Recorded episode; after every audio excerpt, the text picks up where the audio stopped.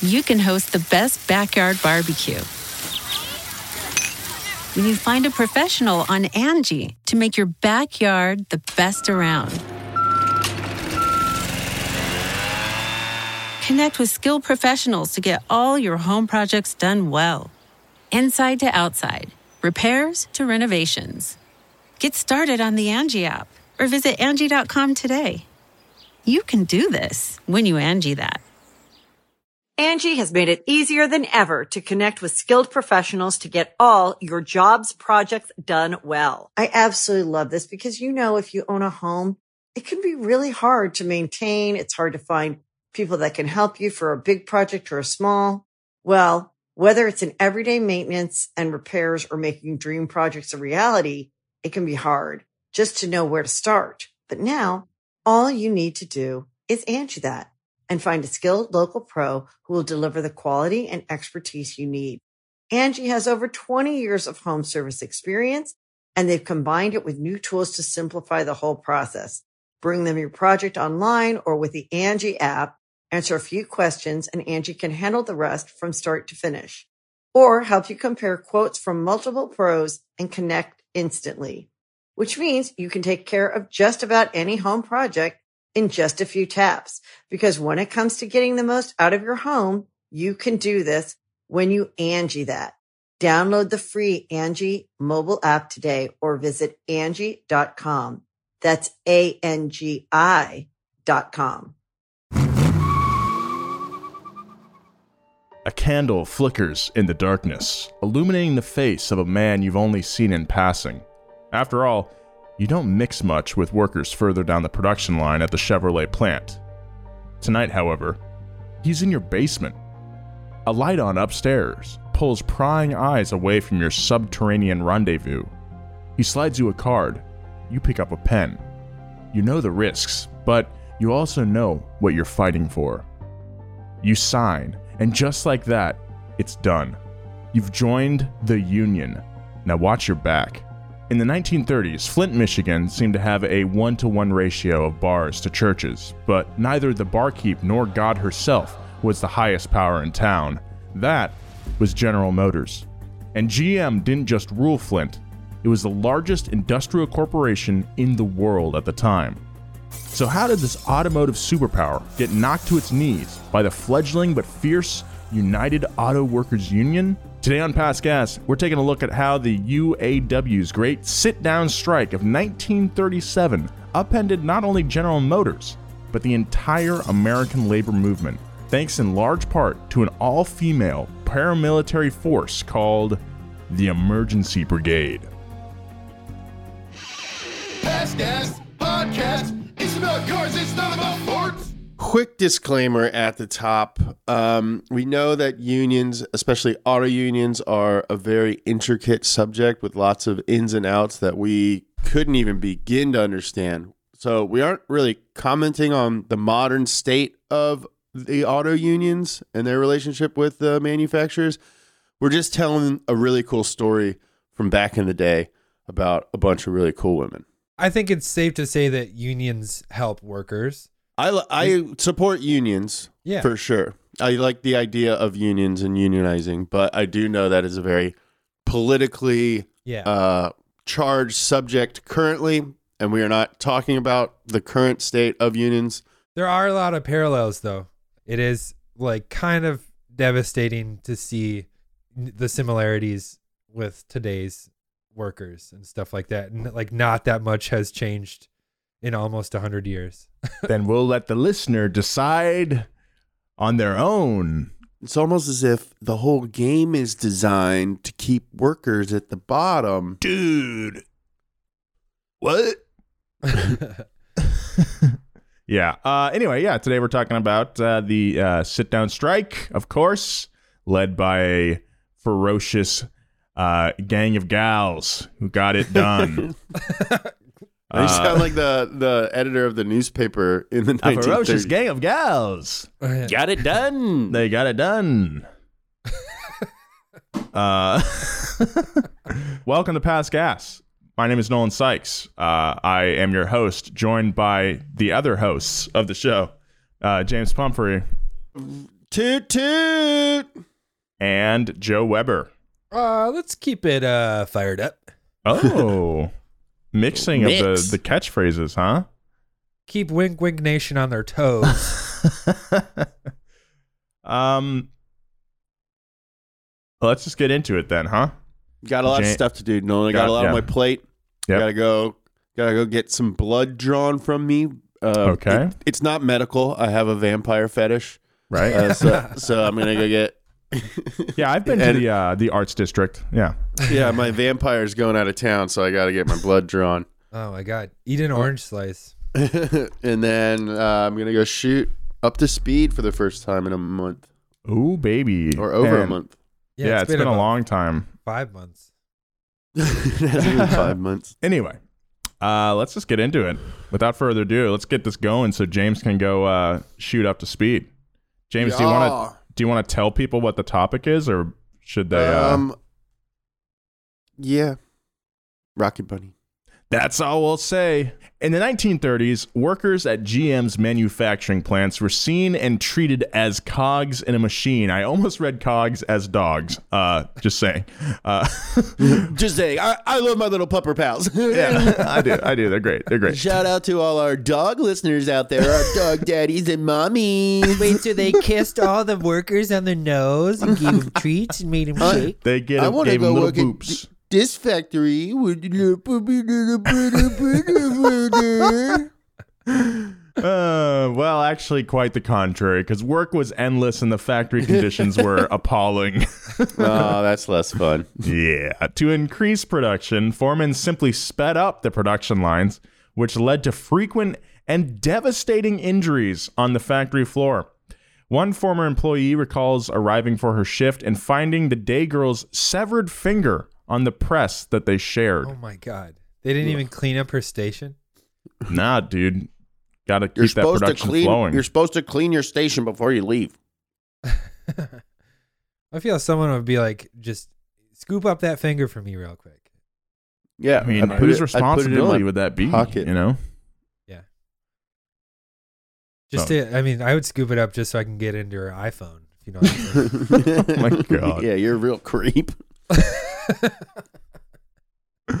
Not only was the work dangerous, but it also paid next to nothing. If you had the privilege to be white and male, you were maybe raking in a hot 45 cents an hour. If you were black or a woman, it was closer to 12 cents an hour. What is that today? Uh, let's look that up on the old inflation calculator. Probably one of my most frequently visited websites is the uh, BLS CPI inflation calculator from the Bureau of Labor Statistics. Um, let's see, 0.45 cents an hour in January of 19. We'll say 32. Why not? Calculate. That's eight eight nineteen an hour back then. It's not great. It's just above minimum wage. So 40, 45 cents is? yeah, and So then 12, 12? cents is uh, two nineteen an hour. It's not good. Man, Not good. that's not good. Really bad. Yeah, that's not finger losing money. In fact, that's almost yeah, that's definitely not finger losing money. The point is, two nineteen is a, an appalling amount of money to uh, to be working in a factory. so, besides the low pay, women also faced widespread sexual assault from their superiors. There was a time that because of one predatory foreman, an entire department of GM's AC spark plug division had an STD. Oh, Yeah, not good. Factory workers at the time received no overtime, ho- no holiday or sick pay, no pension, no social security, unemployment, or health care. But they also had very little, imagine that, they also had very little leverage against the powers that be. For starters, Flint was a company town, and GM had the local judges, as well as the mayor, the police, newspaper, and radio in their pocket. Plus, working class families were still reeling from the Great Depression and were poorer than they had ever been. They were in a work or starve mentality, knowing that at any point they could be replaced by someone from the overflowing unemployment office. So, pretty dire situation. Getting taken advantage of, of course. President Franklin Delano Roosevelt had recently introduced his New Deal, a range of domestic programs designed to mitigate the effects of the Depression and reinvigorate the American economy. Included in the New Deal was protection for labor organizations, which allowed for the formation of the CIO, the, Congre- the Congress of Industrial Organizations, and its subgroup, the UAW, the United Auto Workers Union. The UAW was pioneered by three brothers, Victor, Walter, and Roy Reuther, who were tenacious in their mission to achieve better working con- conditions for working Americans. And what better place to do that than the heart of the world's largest corporation, Flint? Despite the New Deal protections, GM was still refusing to acknowledge the UAW and meet them at the bargaining table. Improved working conditions meant a loss in profit, and GM had no interest in that. To squash any union activity, GM management planted spies in their factories, with as many as 100 in their Chevrolet plant alone. These hired hands would pose as fellow workmen, then report back to GM when they heard the rumblings of revolt. GM even brought on lip readers to detect if men on the floor were talking union.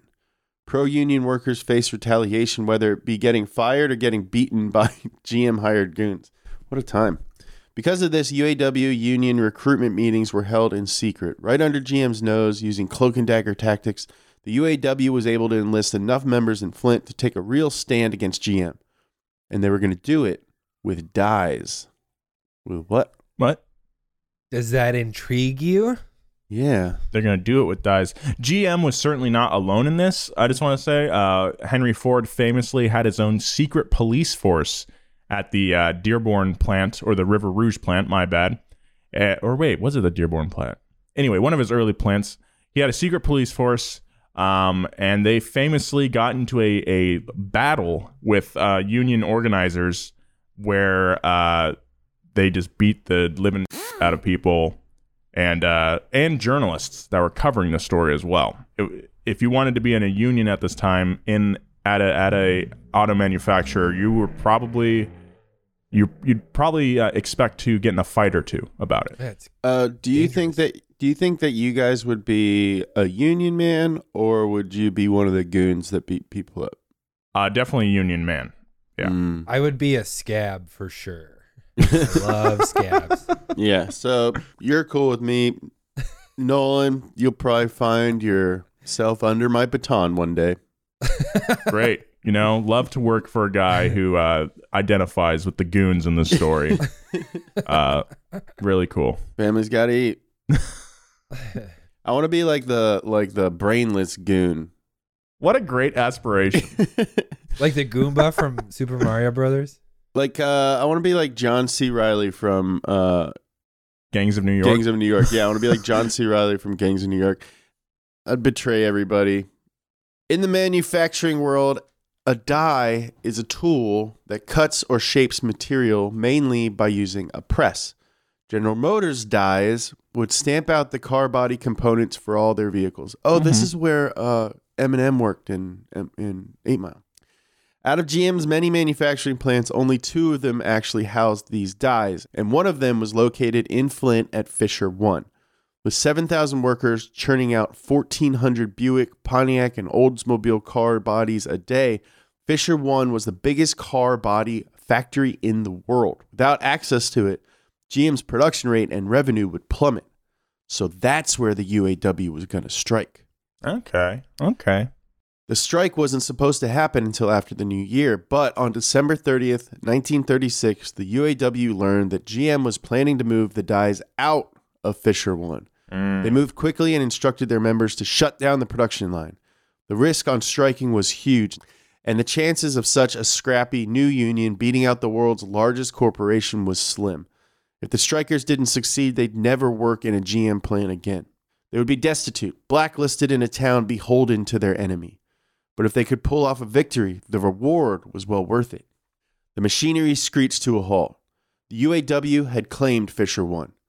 It was GM's move now. Knight to Rook 2. I don't know if that I don't know if that's a good a Knight good move. to Rook 2. I've been watching uh, the Queen's Gambit. Is it good? Uh, yeah, but none of it's sticking. I don't. Can't retain anything. Yeah, I'm not. Re- oh no, I'm just like I don't know. I don't know how to play chess all of a sudden. Yeah, I mean, you told your one piece to move to another piece, so I, yeah. no, that's a rook two.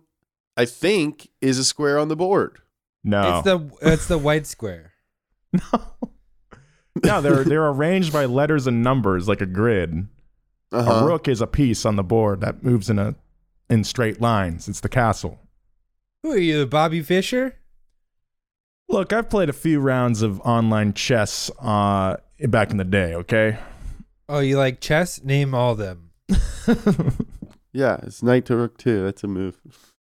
Well, well, well. if it isn't the con, if it isn't my my long-standing tradition of sounding very confident about something and then being wrong, we Yeah. meet again.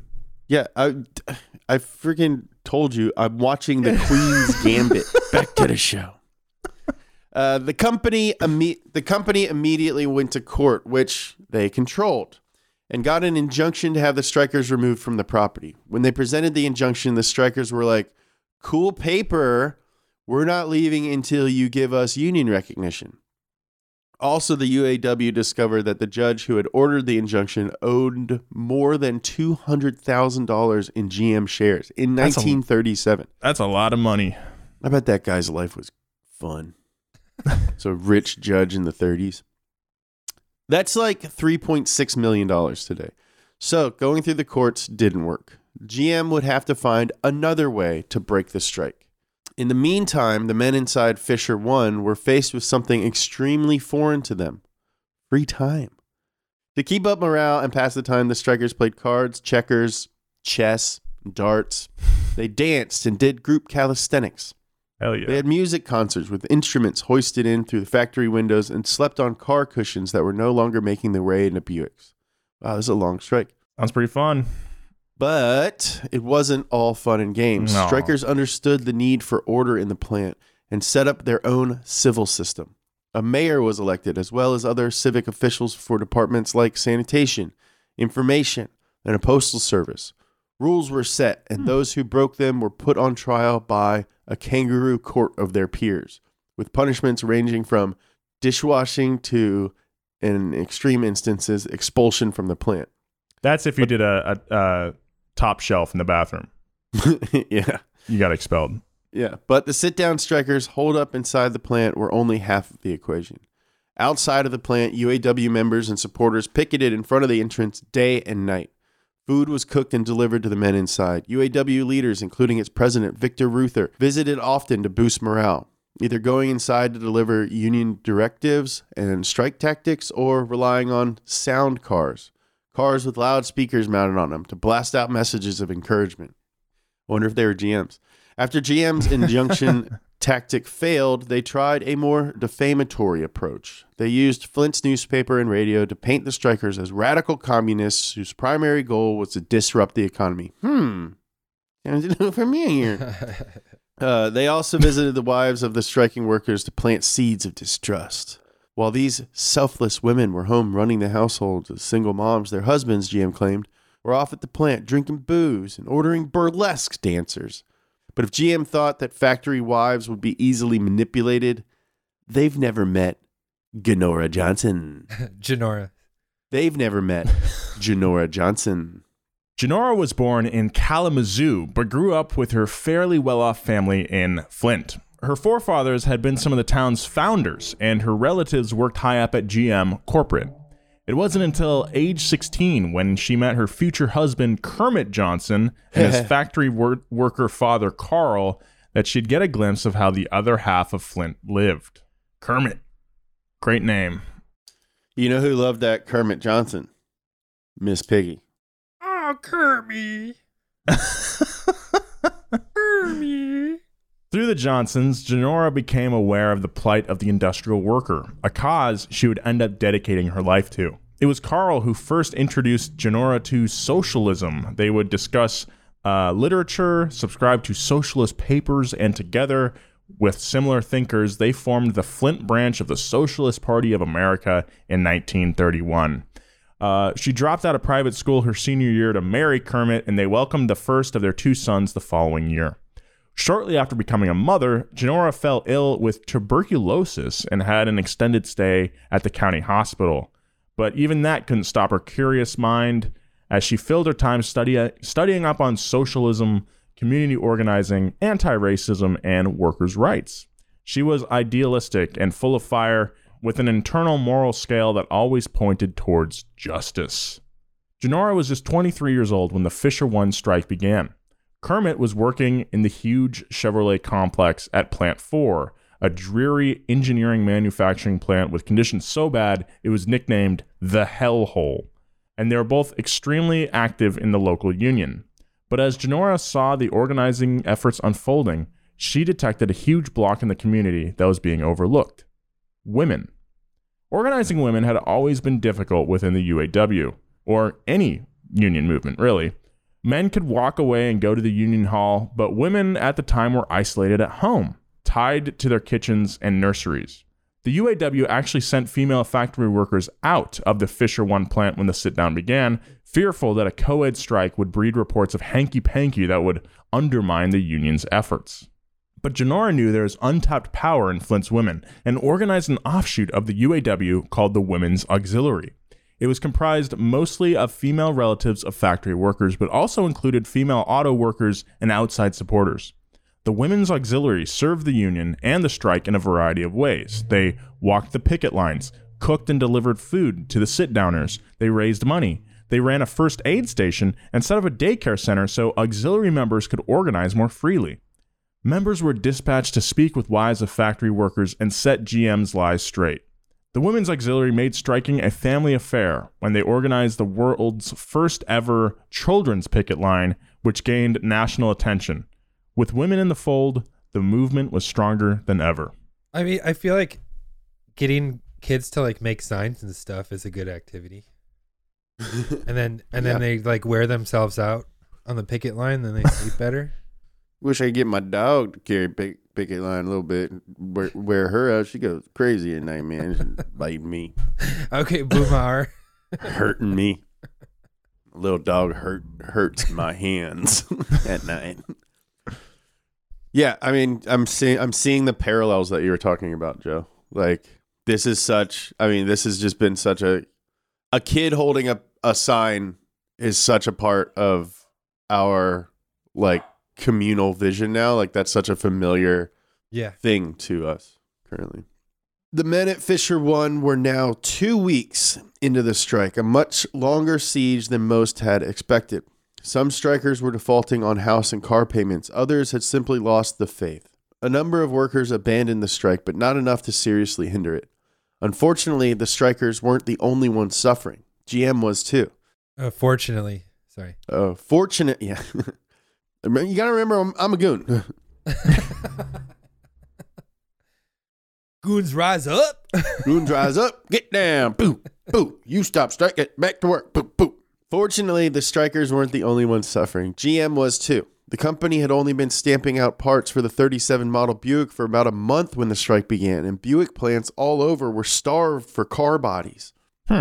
Still, GM refused to bargain with the UAW. Solidarity strikes were in effect at 15 other GM factories across the nation, including a plant just two miles down the road from Fisher One at the aptly named Fisher 2. Located in the massive Chevrolet manufacturing complex where Kermit and Carl Johnson worked with more than 10,000 others, the plant produced around 400 Chevrolet bodies a day. Its strikers had successfully taken over the top floor, which meant union members and allies had to deliver food and supplies by ladder. On January 11, 1937, GM took advantage of this logistical weakness by removing the ladders, thereby cutting off the men's food supply. What's more, they shut off the heat in 16 degree weather. The Ooh. strikers were irate.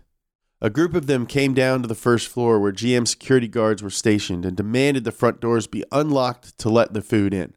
GM security insisted they didn't have a key, so the strikers broke down the doors.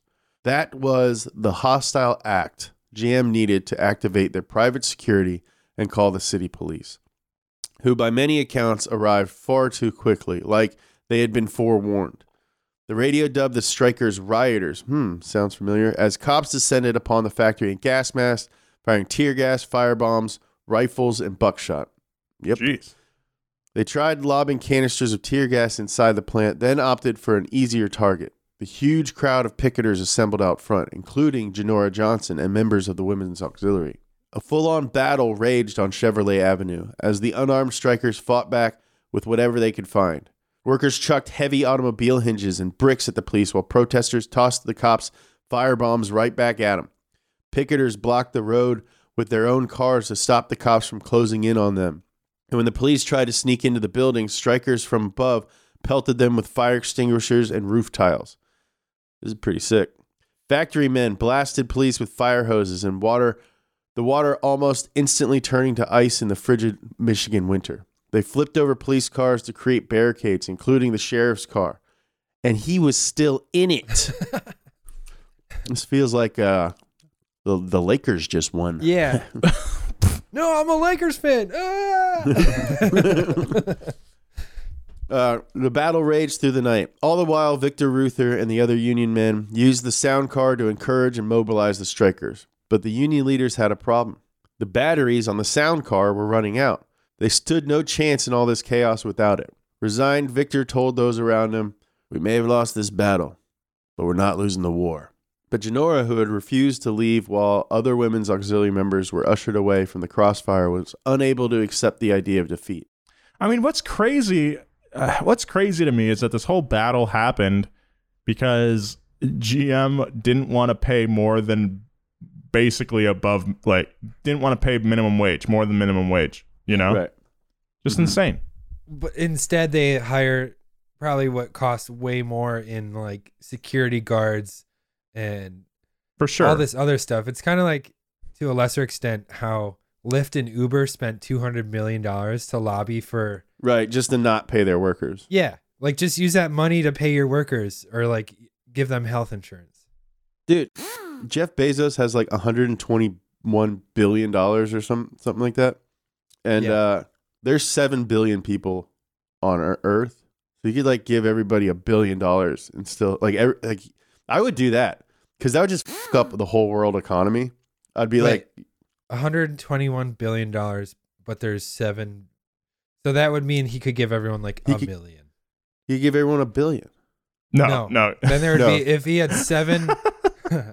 if he had uh, oh yeah, yeah, yeah, yeah. if he had a trillion dollars or something, he could Yeah. give everyone a billion. Well, you give everyone I would just give everyone a ton of money and just like screw up the world bank.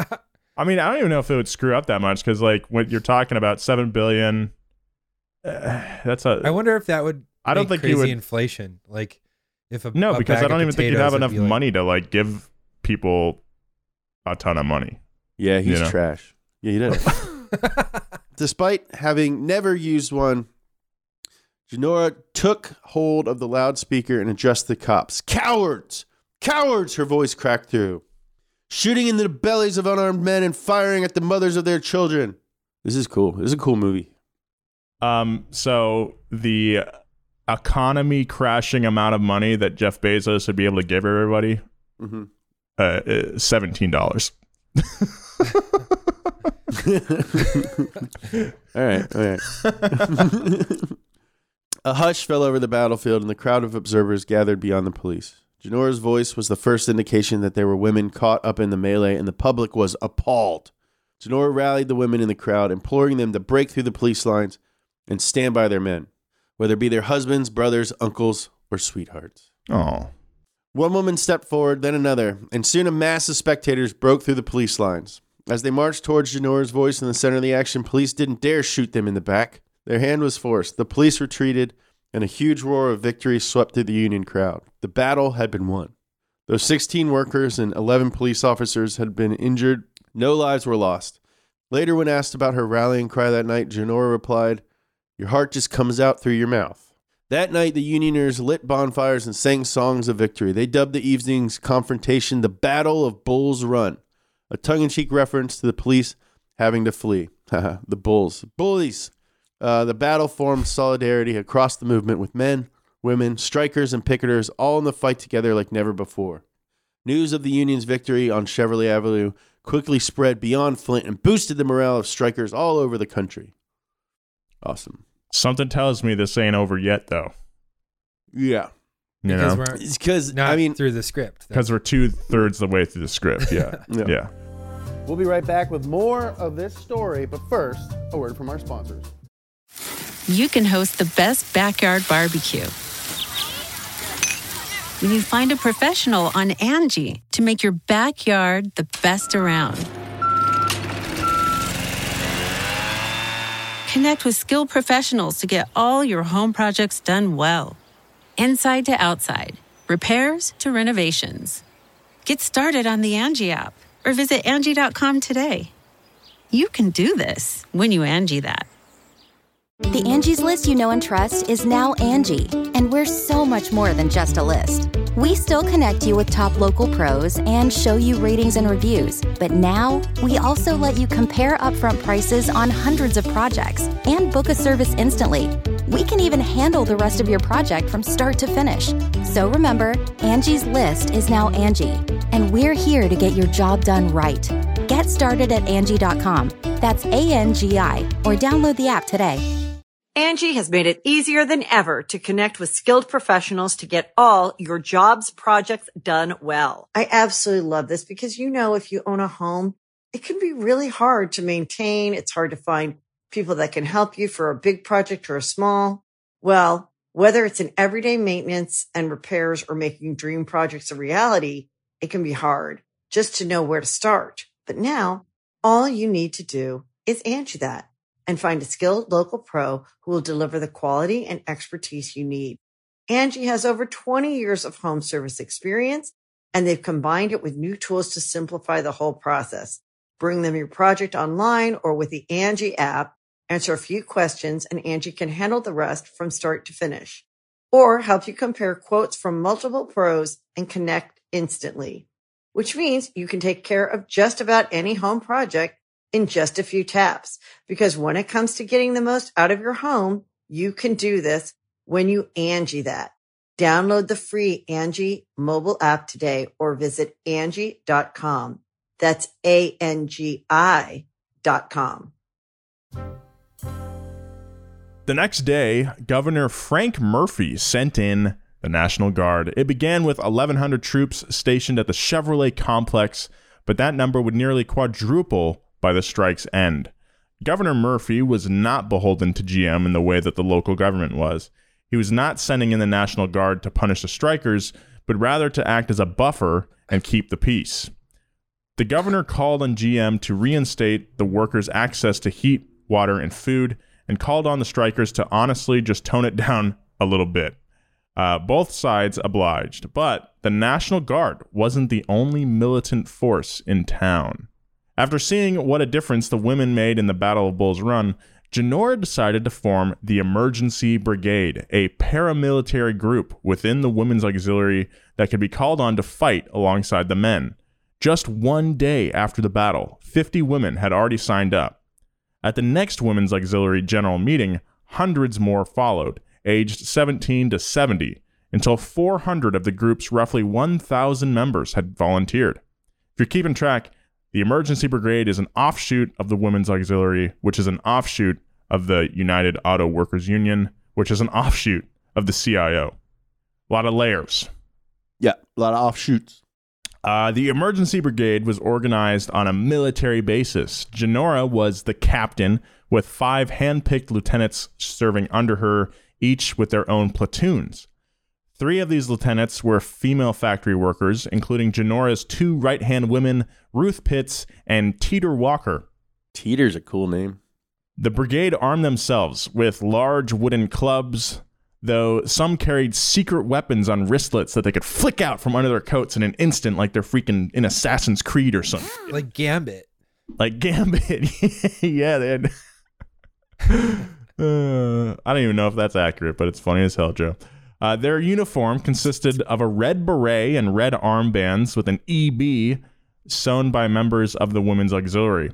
At the time, they didn't realize that an all women paramilitary group like this had never been organized in the United States. According to Genora, quote, we didn't know we were making history and we didn't have time to think about it. That's the right attitude. That's super Mm-hmm.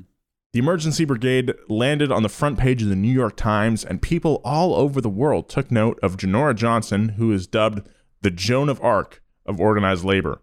Women in nearby cities saw what a difference they could make and formed their own emergency brigades.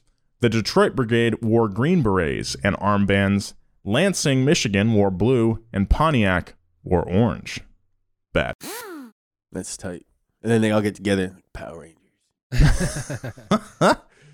A month into the strike, the UAW had forged widespread unity among the working class and proven that they were a force to be reckoned with. But GM was still refusing to consider negotiations as long as a sit down strike was in effect. The UAW needed to shake things up and hit GM where it hurt. They held Fisher 2, but they're hoping to secure another plant within the Chevrolet complex and set their eyes, set their sights on Plant 4, the Hellhole. Ooh, where do you work? the hellhole. No, it's not that bad. We uh, there's fire and everyone's hot all the time. And It's like a Greenland, Iceland thing. Uh, the hellhole is actually pretty nice. It's a pretty nice hole. It's more like the heaven hole. But you don't go to the heaven hole because the heaven hole is actually a hellhole. Secret battle plans were made to capture the hellhole, drafted up by none other than Kermit Johnson. But Walter Reuther and other union leaders pushed back, deeming Plant 4, the factory in which all domestic Chevy engines were made, was too big of an objective. 2,000 men worked here, each shift, and it was well protected by armed GM security. It was an enormous gamble. Flint was the life source for the national strike movement. Losing here meant losing the entire war. But successfully taking Plant 4 could force GM's hand and earn the UAW a seat at the bargaining table.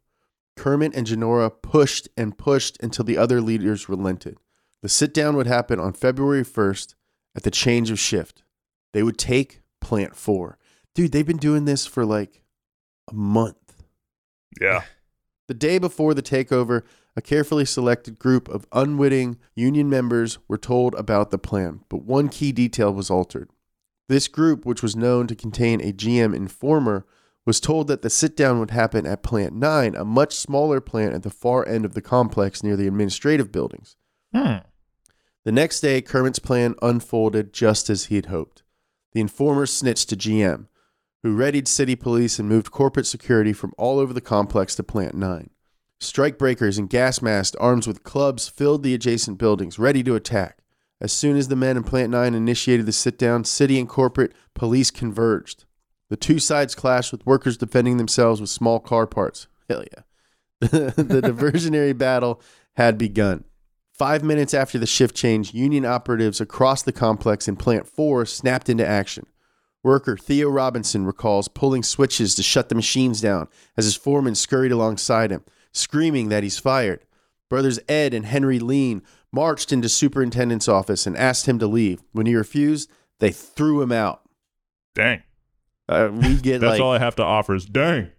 yeah, well, like that's like Timothée Chalamet and uh, uh, uh, Harry Styles play those guys. yeah, we get like two of the most recognizable and expensive talent in the industry for like a bit part. yeah. We we pump up. I mean, we we're gonna have to combine some characters here, Nolan. All right. Fair enough. So Fair those enough. guys are gonna have a much bigger part. And then they do like a musical bit at the end. Then they kiss.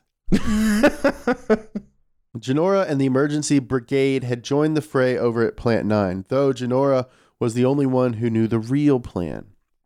Her goal was to keep the police busy at Plant 9 as long as possible so the Union could secure Plant 4. But things got out of hand when the police unleashed tear gas inside of Plant 9. One worker smashed open a window, gasping for air. The emergency brigade swiftly used their clubs to knock out the factory windows and get the men inside some air. But too many workers needed medical attention to continue the fight. Despite union members trying to keep things stirred up using the sound car, the battle was winding down. GM thought they'd gained the upper hand, but they had no idea. As the fighting dissipated, Genora led her five lieutenants around the corner and told them the real objective Plant 4. The group of women casually ambled so as not to draw attention. We're just What? gonna amble over there. We're just gonna saunter over there. We're not doing nothing. Don't We're just mind gonna us. amble We're over just there. ambling. Ooh, a bird. Oh, nothing to see over here. Just some women ambling. Don't mind our matching berets and armbands. they ambled a quarter mile to the hellhole to check on the progress of the occupation. When they arrived, they found the Union men struggling. Sit downers were fighting with scabs. Joe, you scab. Oh, my people. And four sit downers were fighting with scabs and foremen in a mess of fist fights and chaos. The strikers had managed to get control of the front gate, which they entrusted to Genora and her lieutenants. Hold that gate, they pleaded. Don't let the police come through here. Genora sent one lieutenant back to Plant 9 to rally the brigade, while she and the remaining four women linked arms and formed a human chain across the entry gate. Moments later, the police arrived. They told the women to move, but they wouldn't budge. Genora and the others tried reasoning with the police, many of whom had relatives who worked in the factories. It didn't matter if they could convince them to see their side, it was a matter of distraction. Every second the women could keep the police occupied was another chance for the men inside to secure the plant. But they couldn't hold them off for much longer.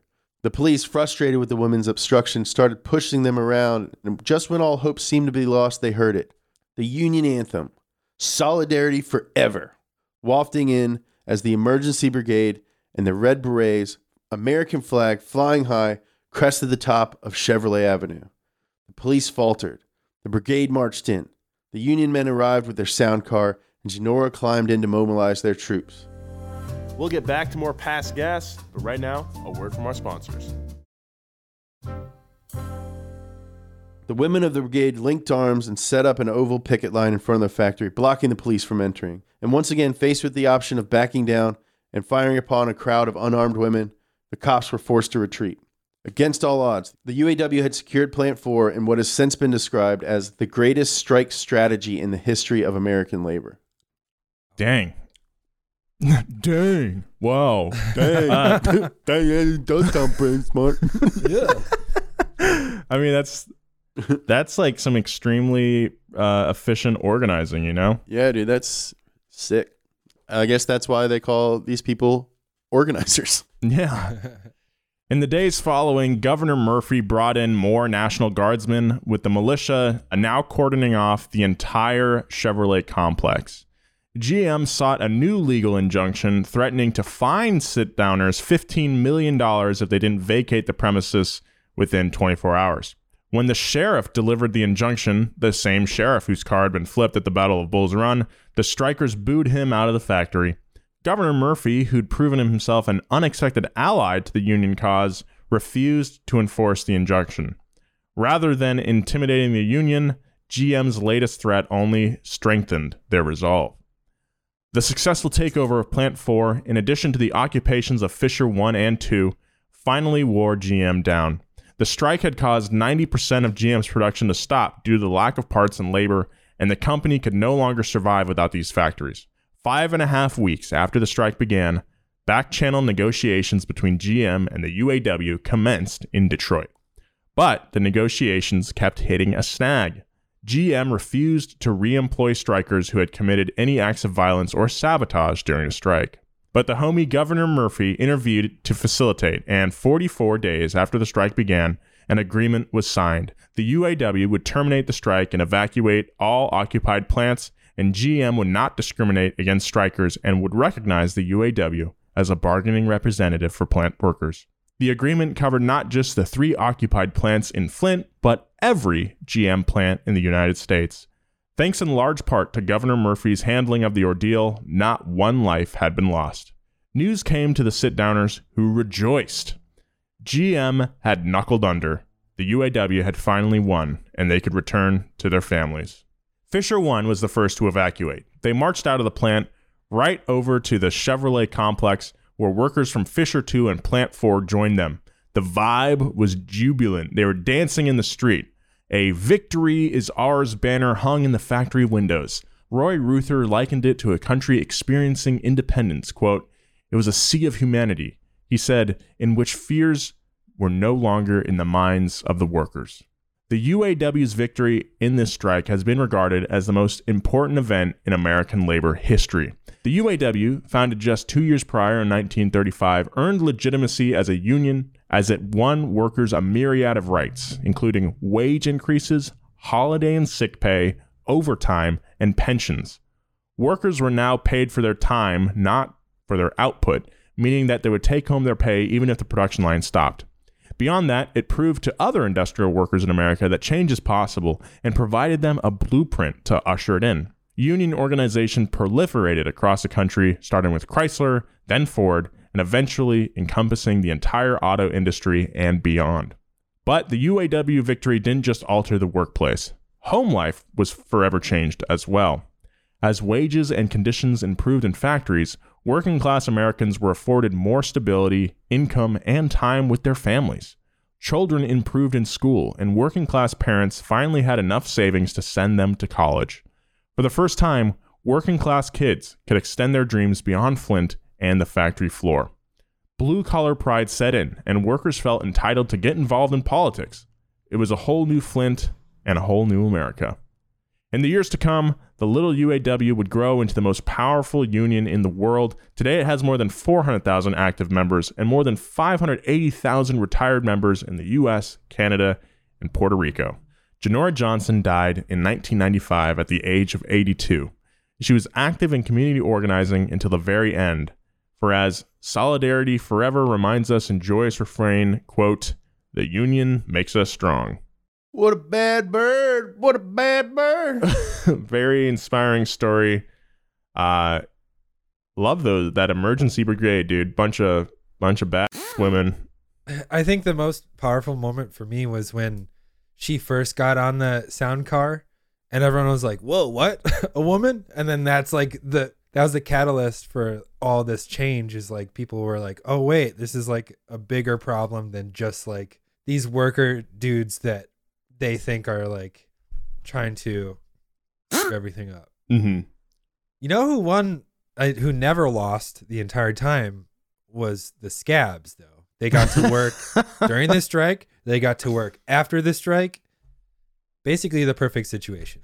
Well, the the goons were getting paid during the strike too, probably better than the scabs, and they just get to go back to be the foreman, which is the boss, Yeah. and they get to plop some people. So really, the winner is the is the company goons. Anyway, uh, thank you very much for listening to Past Gas this week. A little different this week, but I think still very related to car history, obviously. And a lot of Um, parallels to what's going on today. And the people at the top do such a good job of distracting us from the fact that we're the worker and Yeah. the worker, like workers' rights, is what we're talking about. And a lot of people who don't support workers' rights are workers. But you can't fault them. They're they're all getting tricked. They're all being manipulated. Well, on that note, yeah, thanks for listening. Tell a friend. Follow Donut on all social media at Donut Media. Follow uh, the boys, Joe G. Weber and James Pumphrey, and me, Nolan J. Sykes. Uh, thank you to our writer this week, Rachel Foreman, and thank you as always to Bridget, our producer. Be kind. I love you. Organize. See you next time.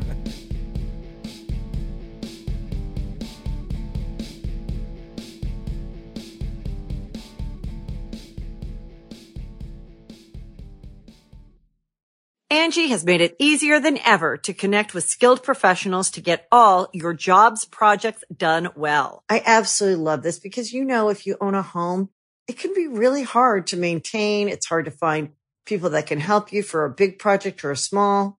Well, whether it's in everyday maintenance and repairs or making dream projects a reality, it can be hard just to know where to start. But now all you need to do is Angi that and find a skilled local pro who will deliver the quality and expertise you need. Angi has over 20 years of home service experience and they've combined it with new tools to simplify the whole process. Bring them your project online or with the Angi app, answer a few questions and Angi can handle the rest from start to finish or help you compare quotes from multiple pros and connect instantly, which means you can take care of just about any home project in just a few taps. Because when it comes to getting the most out of your home, you can do this when you Angi that. Download the free Angi mobile app today or visit Angi.com. That's A-N-G-I dot com. The Angie's list you know and trust is now Angi, and we're so much more than just a list. We still connect you with top local pros and show you ratings and reviews, but now we also let you compare upfront prices on hundreds of projects and book a service instantly. We can even handle the rest of your project from start to finish. So remember, Angie's list is now Angi, and we're here to get your job done right. Get started at Angi.com. That's A N G I, or download the app today.